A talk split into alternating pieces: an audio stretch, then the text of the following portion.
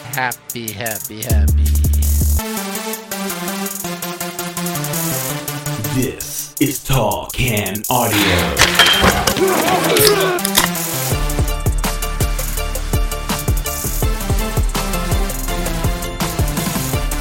Off we go. One more.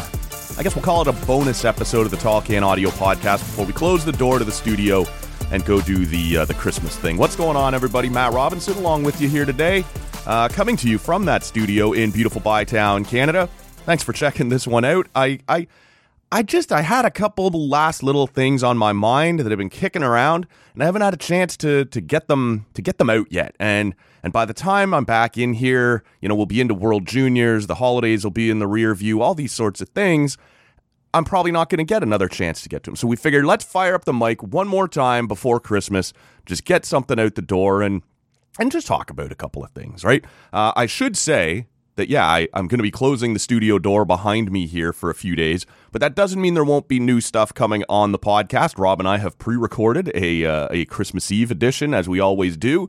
So uh, we look forward to to sharing that one with you, and we'll drop one or two little things throughout the holidays as well.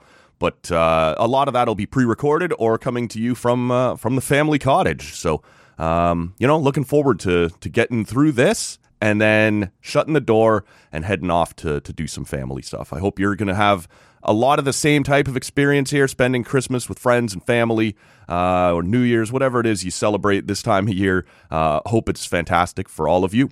Um, a couple things though, like I said, that that I just wanted to cover here a little bit today, and it's it's a morning recording, and it's just me, so I'm passing on the beer this time. There will probably be a couple of those throughout the holidays, so I'll make up for it later. But uh, yeah, not one here today. That is the one thing we always get to do each year as well, is finish out the craft beer advent calendar on the Christmas Eve show, and just kind of give some final thoughts on it. And and so uh, we look forward to to sharing that with you, and and that'll be uh, that'll be a lot of fun. Uh, we sit here today, having just witnessed another pretty devastating loss for the Ottawa Senators and an absolute shit kicking of the Toronto Maple Leafs by the Buffalo Sabres.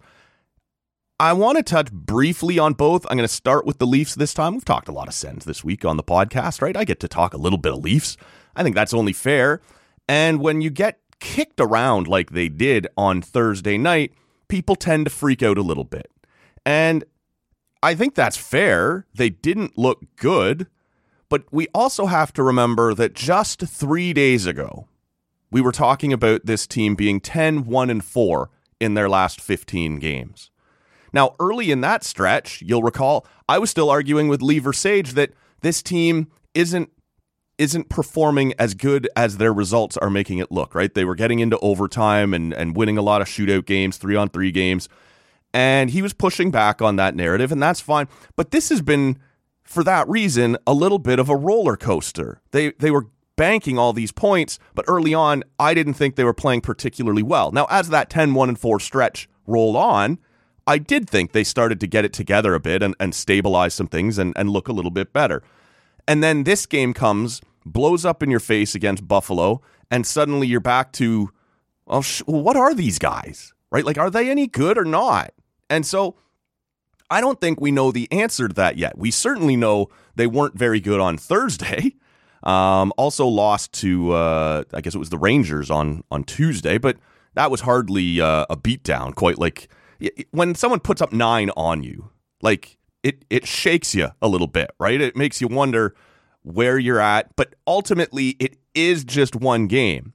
The big concern is that Ilya Samsonov gets pulled again after giving up five again and that isn't just one game. That's sort of been his year.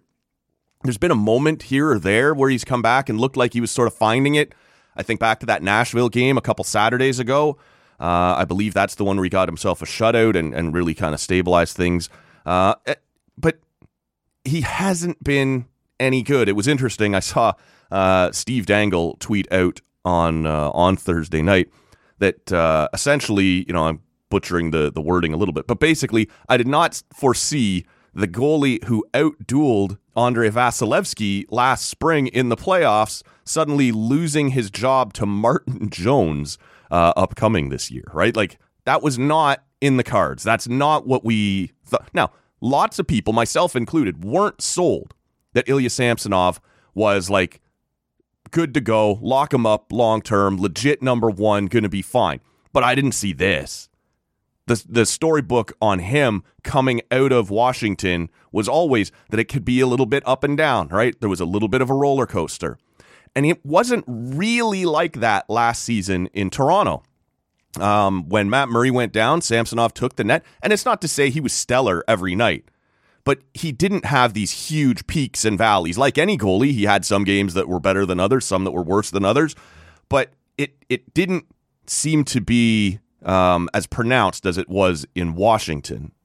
And so there was some talk over the summer before they went to arbitration with him that maybe you should just lock him up long term, not not like super long, not a, a Hellebuyck deal or a Vasilevskiy deal, but give him three, four years. He's he showed you what he is last year, and the the the willpower to not do that, to go no, I need I need to see more, and I need to see it for longer, has turned out with the benefit of hindsight to be incredibly wise right? To be incredibly important to have had that willpower to say, no, not yet. Because this guy right now is basically unplayable. Now, could he get out of it? Sure. Goalies go up and down. We, we see that. Um, that happened in Washington. But this idea that we were starting to build last year that maybe he'd matured, right? Maybe he'd sort of found something in himself or with the coaching staff in Toronto, whatever it might be, that he was sort of leveling off and stabilizing. That's out the window now this hasn't been a case of being up and down. This has been down, down, down all year, and he just looks devastated. Like body language is a big part of this. When that fifth goal goes in off his glove, and you're just he's skating to the bench, and he immediately goes to the hallway to get away from the cameras. Like everything about it was brutal to watch, and sometimes that's harder to overcome. Right, the the confidence in yourself. And it puts the Leafs in a weird spot here because it's not like Martin Jones was much better in that game on Thursday. Now, with him, you sort of know what he is. He's been around for a long time, but it's been a long time since since he was good, right? There's a reason you were able to get him as your third stringer to start down in the minors this year. And he's had a couple of pretty decent performances for the Leafs so far, but he came in cold the Leafs weren't playing in front of him, so I don't want to pin all of this on him, but he didn't look terrific either. And he was never going to be a guy that you were going to be super pumped about having to go to every night as your number one. Ilya Samsonov's confidence and game is just completely off a cliff, and Joseph Woll is out injured. And this is a tough injury for goalies. That high ankle sprain, it's a tough injury for any hockey player because you're trying to skate. But that lateral movement that the goalies are making, that's tough to come back from off this. So He's been injury prone. I don't know how confident you are that when he gets back, he'll be as good as he had been um, and how long he'll stay healthy again. So the Leafs are in a bit of a pickle here. I wouldn't. Uh, and you can't do anything right now. I was going to say I wouldn't jump to any conclusions and make an emergency trade here looking for a goalie or whatever. You can't right now anyway. You're in the, the roster freeze, right? That kicks in on on whatever it is, December 20th, and, and goes through the holidays so that people aren't getting traded and shipped around during the holidays. That's fine. Uh, but you do have another game here on Saturday against Columbus. And I assume you're going back to, to Martin Jones, but yeah, I, I I'm uncomfortable right now with the way the goaltending is going, and so um, there's talk about Dennis Hildeby, who's this young kid. I think he's 22. Um, this is his first year in North America. He's down playing for the Marlies, and he's playing really well. But I think it's a bit of a panic move um, to let him have whatever it is 12, 13 games of experience in North America, and suddenly you're starting on Hockey Night in Canada on Saturday uh, for the Leafs. I think that's a lot to ask of him. Uh, but I just I don't know what else you do. You're sort of boxed in here. I think you hope to hell Martin Jones can give you a decent performance. You hope everybody plays way better in front of him on Saturday, and you can get out uh, with having had a bit of a reprieve, right? Kind of wiping that nine goal game against what Thursday against Buffalo off the the memory. But this is this is tough. I, I was sitting there while I was watching that game on Thursday, and it it was sort of I don't know, bringing up some some memories for me. And back around 2009, 2010, 2011, um, my dad had a, a chunk of of season tickets that he would buy from from a friend, and I was the one who got to go most of the time. And I remember going with a buddy of mine on I think December 23rd. I do know for sure it was against Dallas. And you could tell from the moment the puck dropped in that game, the Leafs had already checked out. Um, now, that wasn't a very good Leafs team to begin with, but they gave up seven or eight or nine in that game as well. On December 23rd, you could tell they were already on vacation. They had already were looking at flights. How am I getting home? When's the family arriving? All these sorts of things. Meanwhile, Dallas had come in. It's still a business trip for them, right? I'm here. I might as well play hard. Where if you're the team at home, you're just sort of like, you know, whatever. It's just the last thing I have to do. You're probably going through some of you this this week anyway. On the Friday afternoon, you're getting ready for probably a week off of work, maybe two for some of you, and you are just coasting, right? You didn't do shit on that last day. Um, maybe there was a little holiday Christmas party. Maybe you were just sort of mentally checked out already, whatever it might have been. You probably weren't giving it your best effort on the Friday afternoon before the Christmas break. Well, that's what that game was for those Maple Leafs, and they got absolutely torched against Dallas. And I remember sitting there going, it's so hard to get to these games, right? It's not easy to get tickets. I like I said, I was lucky. I had someone in my life that could hook me up a couple times a year, but even then it wasn't like super common, like you were there for every game or anything like that. And I just remember thinking, like, if this was that one game, it was the start of the Christmas holidays, and you brought your kids to whatever, spent a bunch of money to come and see the Leafs, and this is the one time your family's going to get to do it over the course of a couple years, how pissed you'd be that you got blown out like that by the Stars. And so that's what was running through my mind as people were just groaning sitting around us in the in the arena that night back in whatever it was 2010.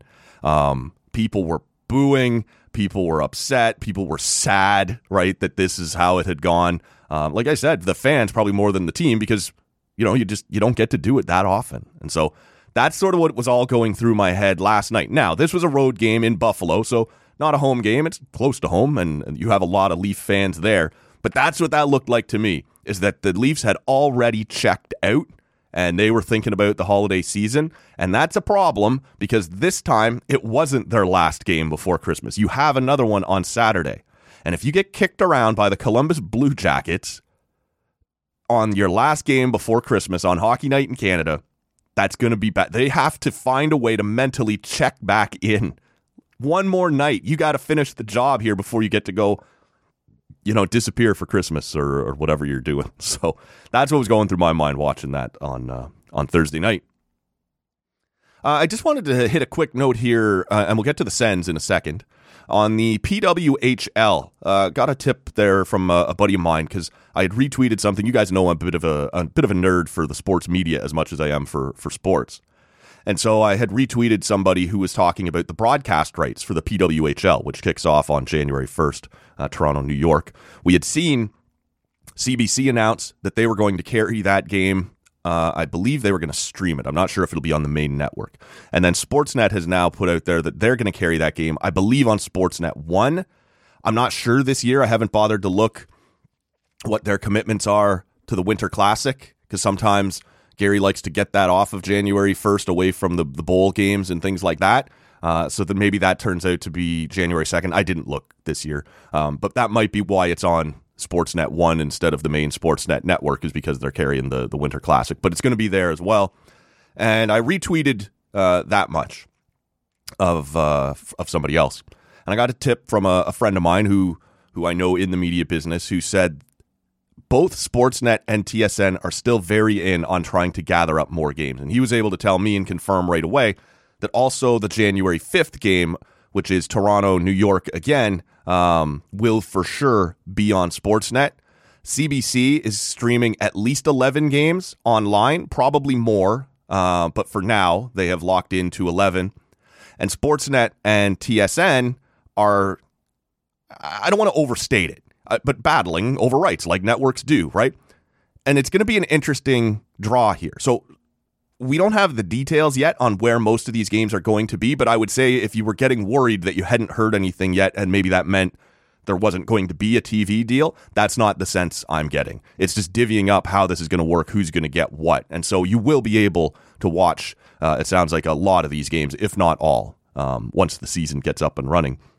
But this is going to be in a bit of a, a a push and pull here between the league itself, who again I'm told is going to produce the games themselves, and and then let the the networks pick up the feed.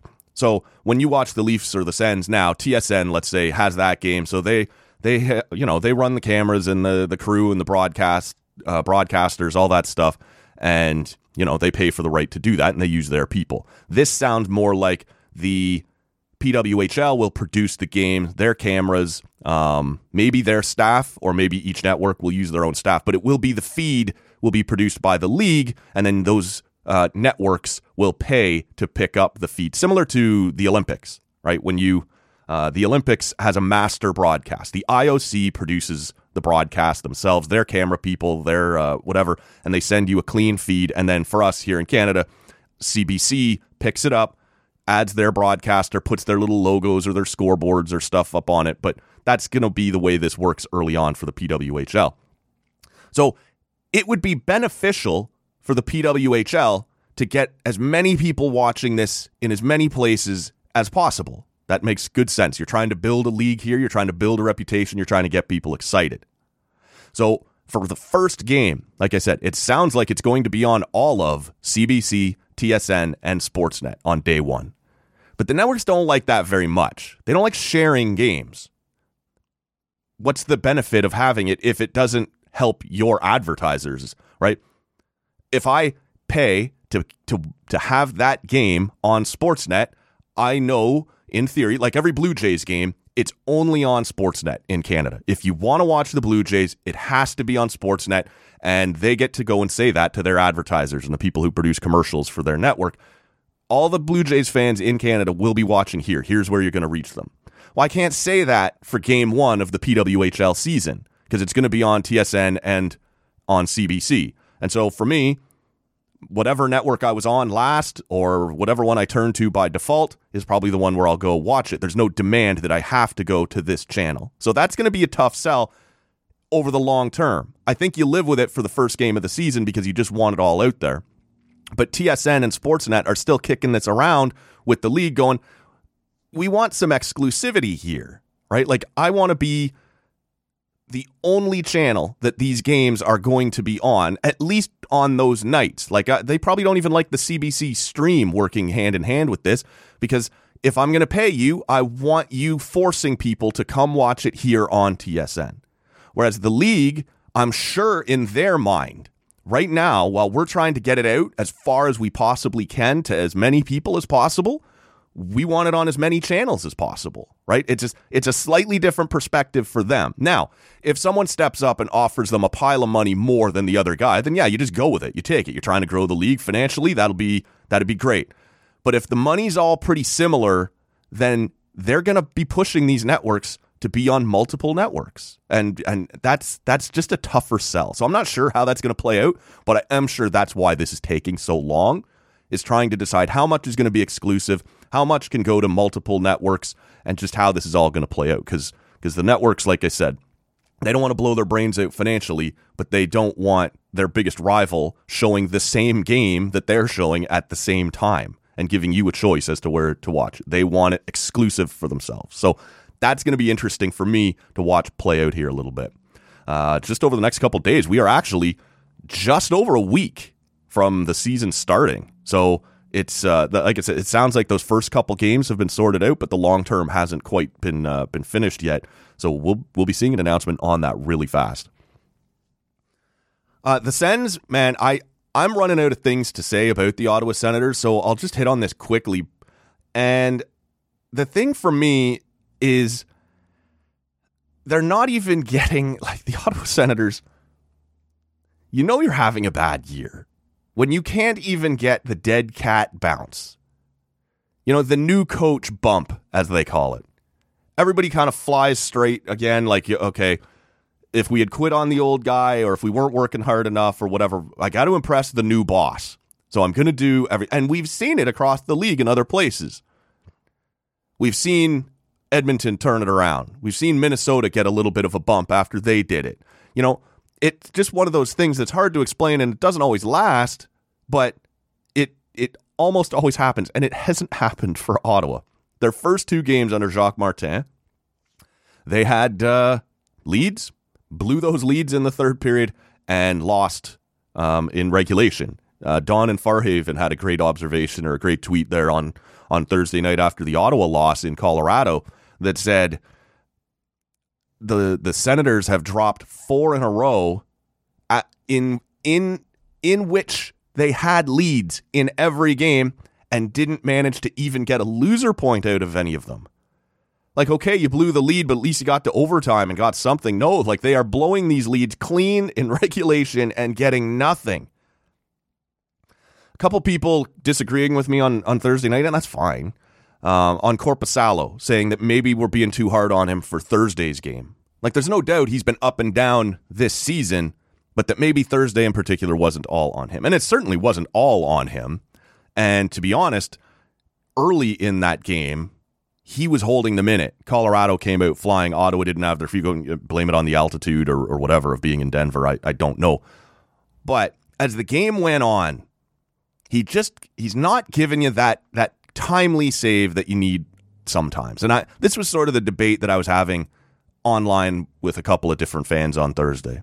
And that is that sometimes goaltending is just unfair. The job is unreasonable. I need you sometimes to make a save you have no business making. And that sounds counterintuitive, but that's what great goalies do. Maybe I give up three or four or whatever it is, but I make that one at that moment that stops the game from getting away from us. And he has failed to do that again. And look, Forsberg hasn't been any better. And you start to wonder what is, you know, Joonas Korpisalo, his career is not stellar. He doesn't have a long track record of success. And and the comp uh, uh, the comparison that I made with when Steve Lloyd was on the show here um, was that that Columbus number, right? He was terrible in Columbus. He had brutal numbers. They trade him to Los Angeles, who's actually a good team, and he looks pretty good. They're playing better defense in front of him, and he's able to do his job behind that system. So I'm sure Ottawa looked at that and said, We're going to be a good team. We're going to be much better than we've been. We're getting ready to turn the page and, and, you know, take that next step. He'll be fine here. But they haven't. And he only played like 15 games in LA. That is a, a really, really small sample size to be pinning your hopes on for the next five years, is the contract they gave him.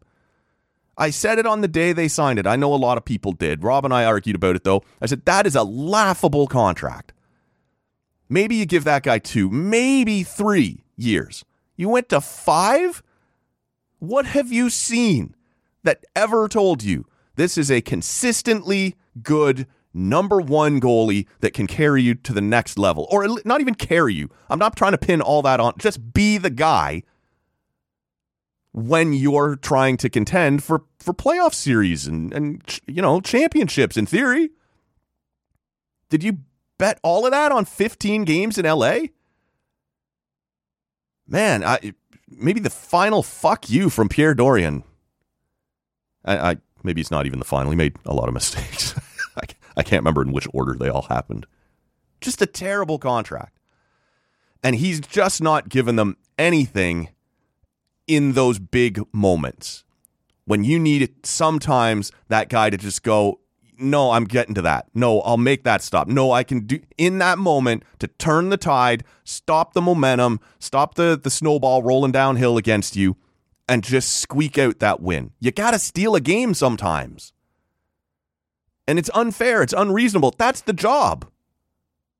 So I don't know. The Sens lost four in a row now. Like I said, having had leads in all of them, not even getting to overtime in any of them. Brutal. Just brutal. So they need to get they need a game on Saturday.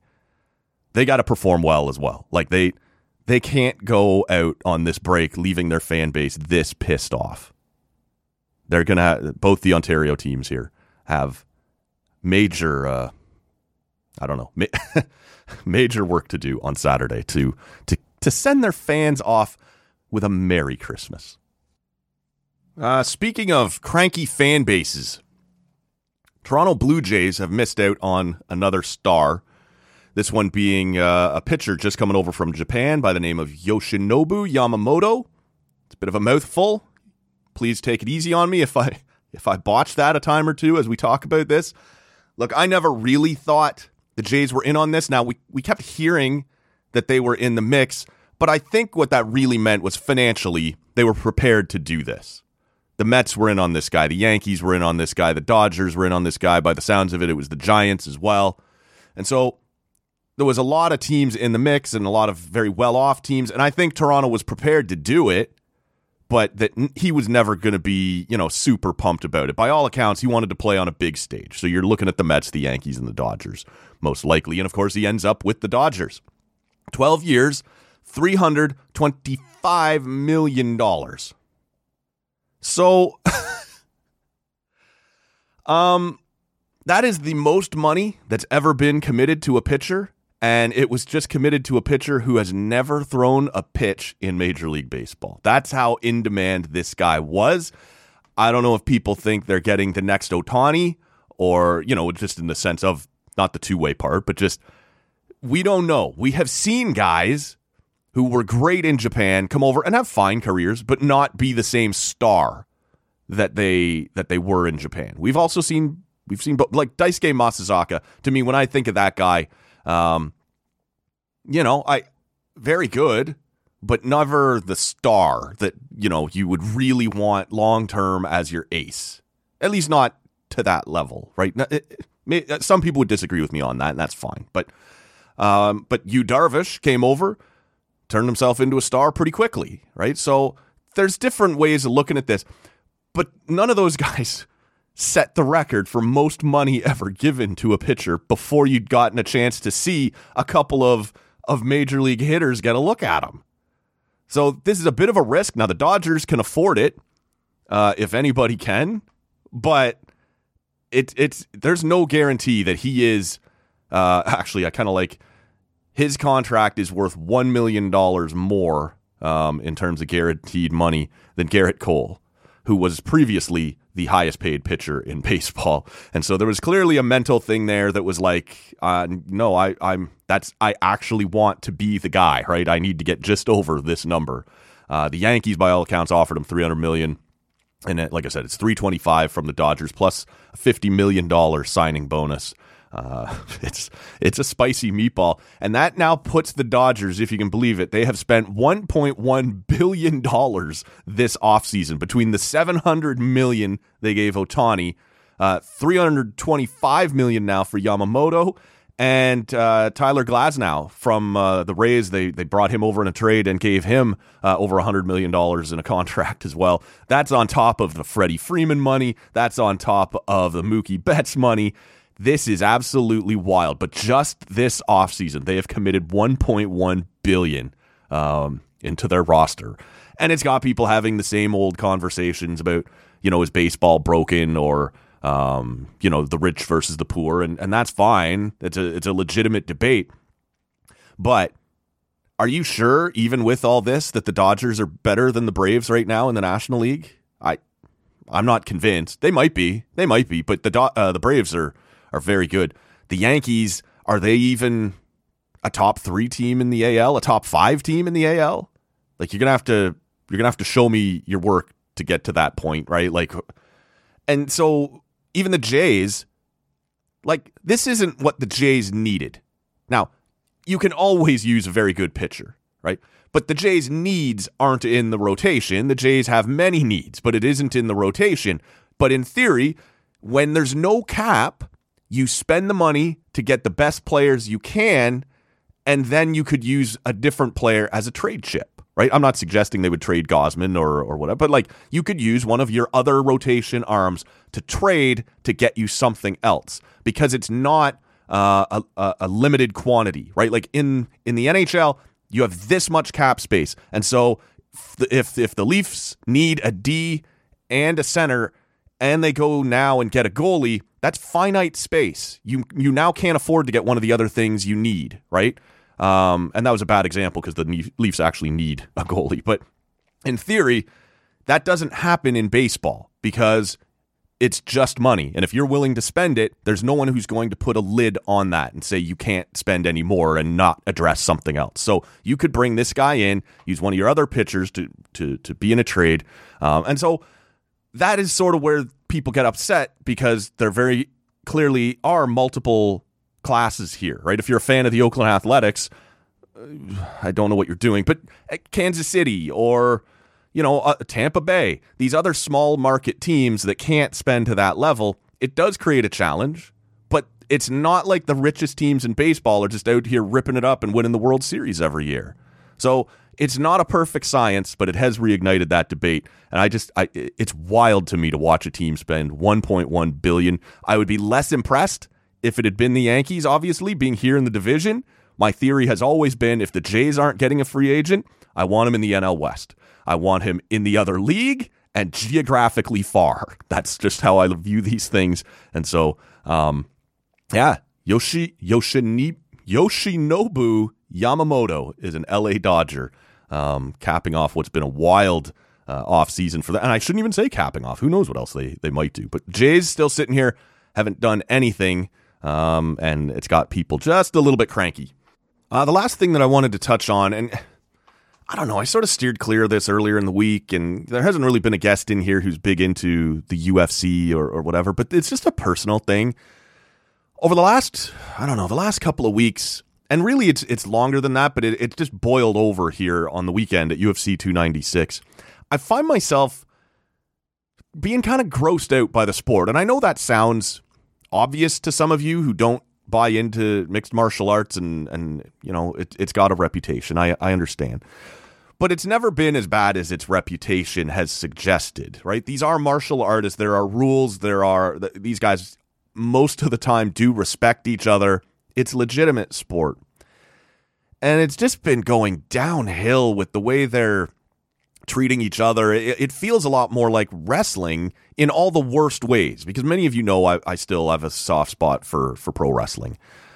But in all the most gross elements of it have been starting to show here lately. And leading into UFC 296, you had a guy like Colby Covington who kept, who brought up multiple times the father of Leon Edwards. Leon Edwards is a guy who was going to fight for the championship, and Leon Edwards' father was murdered when Leon was 13 years old.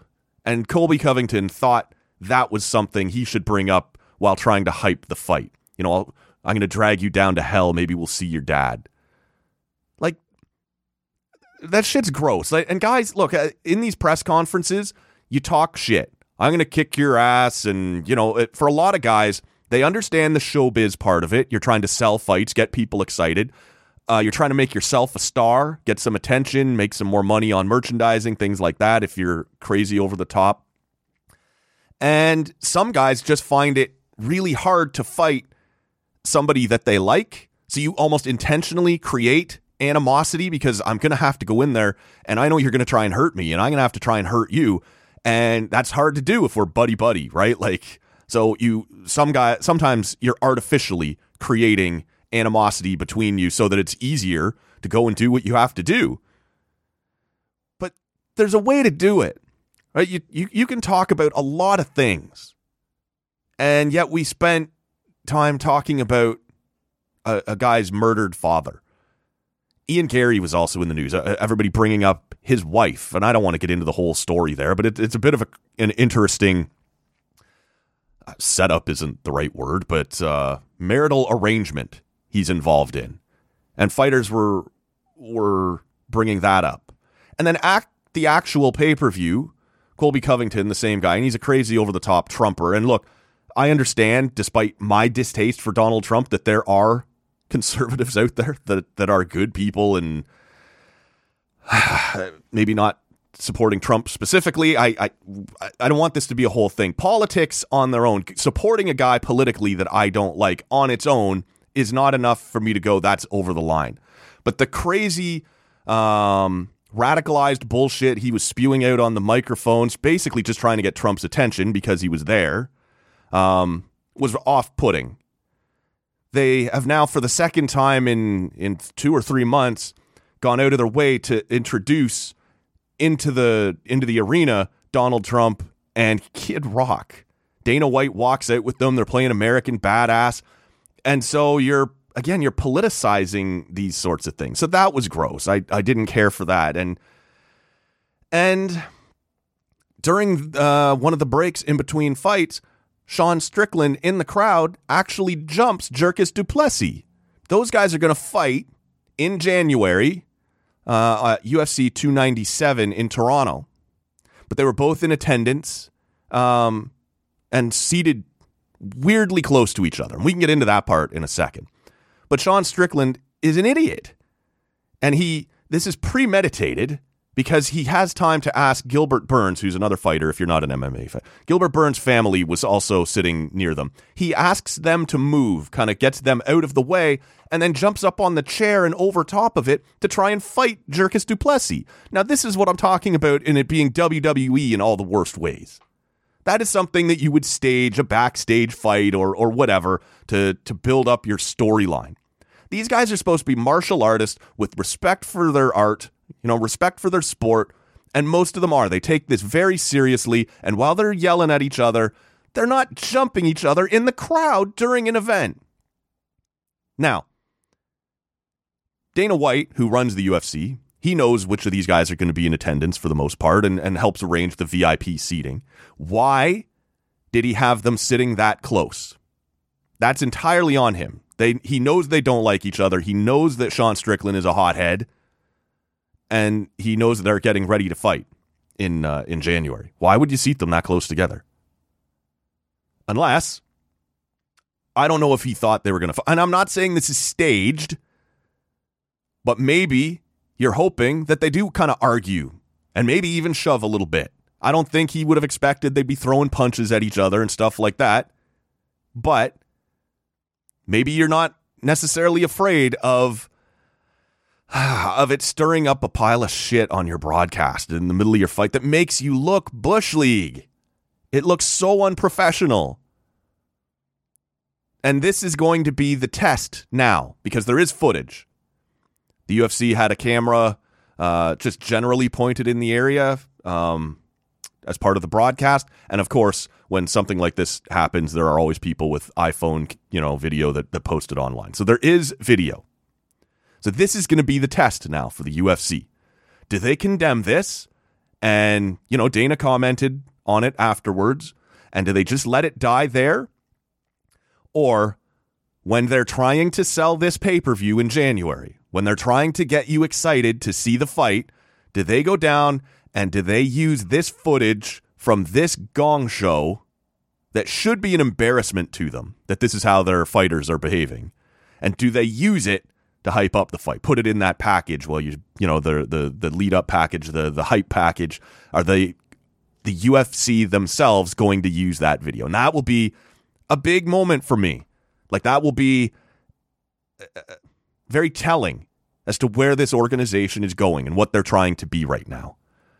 And if they want to use this low, uh, to me, it's just low class uh, to, to sell fights. I don't know. To me, that's damaging. It it doesn't look good. It looks like you're profiting off of your guys being unable to control themselves and and but that's the fight business is what Dana tells you. There's a big part of me that thinks they will go ahead and use it hey, it happened, it exists. Might as well use it, might as well try and make some money off of it. But you'd make a much stronger statement if you just said, no, that's garbage. We don't condone it. And we're not using the footage, we're not releasing it. Because it, once you use it, you encourage other guys to do this. They're, they're looking to sell fights too, right? These fighters, part of what they get paid is based on how many people buy the pay per view. So, hey, if if that helped drum up some attention for Sean Strickland versus Dricus Du Plessis, then why shouldn't I jump somebody backstage? I got make sure my buddy's filming it with his iPhone. I'll jump him outside of a fucking, I don't even know, Cracker Barrel. Although we've seen that a little bit. Um, Jorge Masvidal jumped Colby Covington, so uh, outside a restaurant somewhere, that was garbage as well. But at least it wasn't, it wasn't filmed and and used to sell fights later. I I just all the stuff I saw over the last week or two made me look at this thing and go, I don't know, am I still enjoying this? I do like the UFC. I like watching fights, but this company is headed in a weird direction lately. And I'm hoping that it was just a really bad week or two. And we don't see this kind of stuff becoming the norm, but it is creeping in more and more. And having it capped off by somebody actually jumping another fighter in the crowd during an event and try and fight him there. Ugh, it's just just shit. Anyway, got that off my chest. Thanks for hearing me out. I think that's where we can start to wrap this up. Uh, like I said, I'm ready to blow this popsicle stand, but uh, there will be an episode of the podcast on Christmas Eve. Uh, if you want to check that out, as I mentioned to Lloydie, some of the most fun uh, feedback we get is uh, is around Christmas. People saying that you know they're down in the basement wrapping the last couple of presents and sipping on some eggnog and, and listening to the Christmas Eve edition of of Tall Can Audio, where we're talking a little about our own Christmases, a little about World Juniors kicking off. It used to be a full blown World Junior show, is all we would talk about on Christmas Eve, but we sort of exhausted our uh, our anecdotes, our stories, and our memories of of the tournament. Right, you, you, you tee it up a little bit, you try and preview it where you can, but neither Rob or I are huge junior hockey experts. We get into this and enjoy it, but hardly someone who could tell you, you know, who's playing for who out in Moose Jaw or whatever's going on. So it was as much about, hey, remember that time, and oh, I was at that game for this, and and stories like that. And so you do that show a couple of years, and, and you exhaust most of your your World Junior stories. So now we sort of we've we've trimmed it back just a little bit. Still talk a little World Juniors, but talk about uh, about Christmas and, and stuff like that. So I uh, hope you'll check that out. That is where I will wrap this one up for today. This went a little bit longer than I expected, but like I said, just a couple of small things I wanted to talk about that I figured we're probably going to go stale by the time I had the chance to do this again. So get them off your chest, get it out there into the universe, and carry on with uh, with Christmas from here. Thank you so much for listening. Don't forget we're on social media at Tall Can Audio if you want to give us a follow there, or uh, make sure you are subscribed. Spotify, Apple Podcast. If you want to give the show a Christmas gift, if that's something that that you're you're in the uh, in the Christmas spirit, we'd love it if you'd leave a rating or a review for us on whatever podcast app you're listening on. And the big two are are Apple Podcasts and Spotify. Those make a big difference. They tell obviously those those apps that people are enjoying the show and they push you up in the ratings, make it easier for other people to find us as well. So that helps us out a great deal. It's not just vanity where we want to see more five star reviews. It actually helps get you into the algorithm and, and bumped up a little bit. So we'd love it if you wanted to give the gift of a rating this uh, this holiday season. Thank you so much for listening. We will see you all on Christmas Eve hell was that? Number one bullshit. Oh, number one bullshit. Why are you so pissy?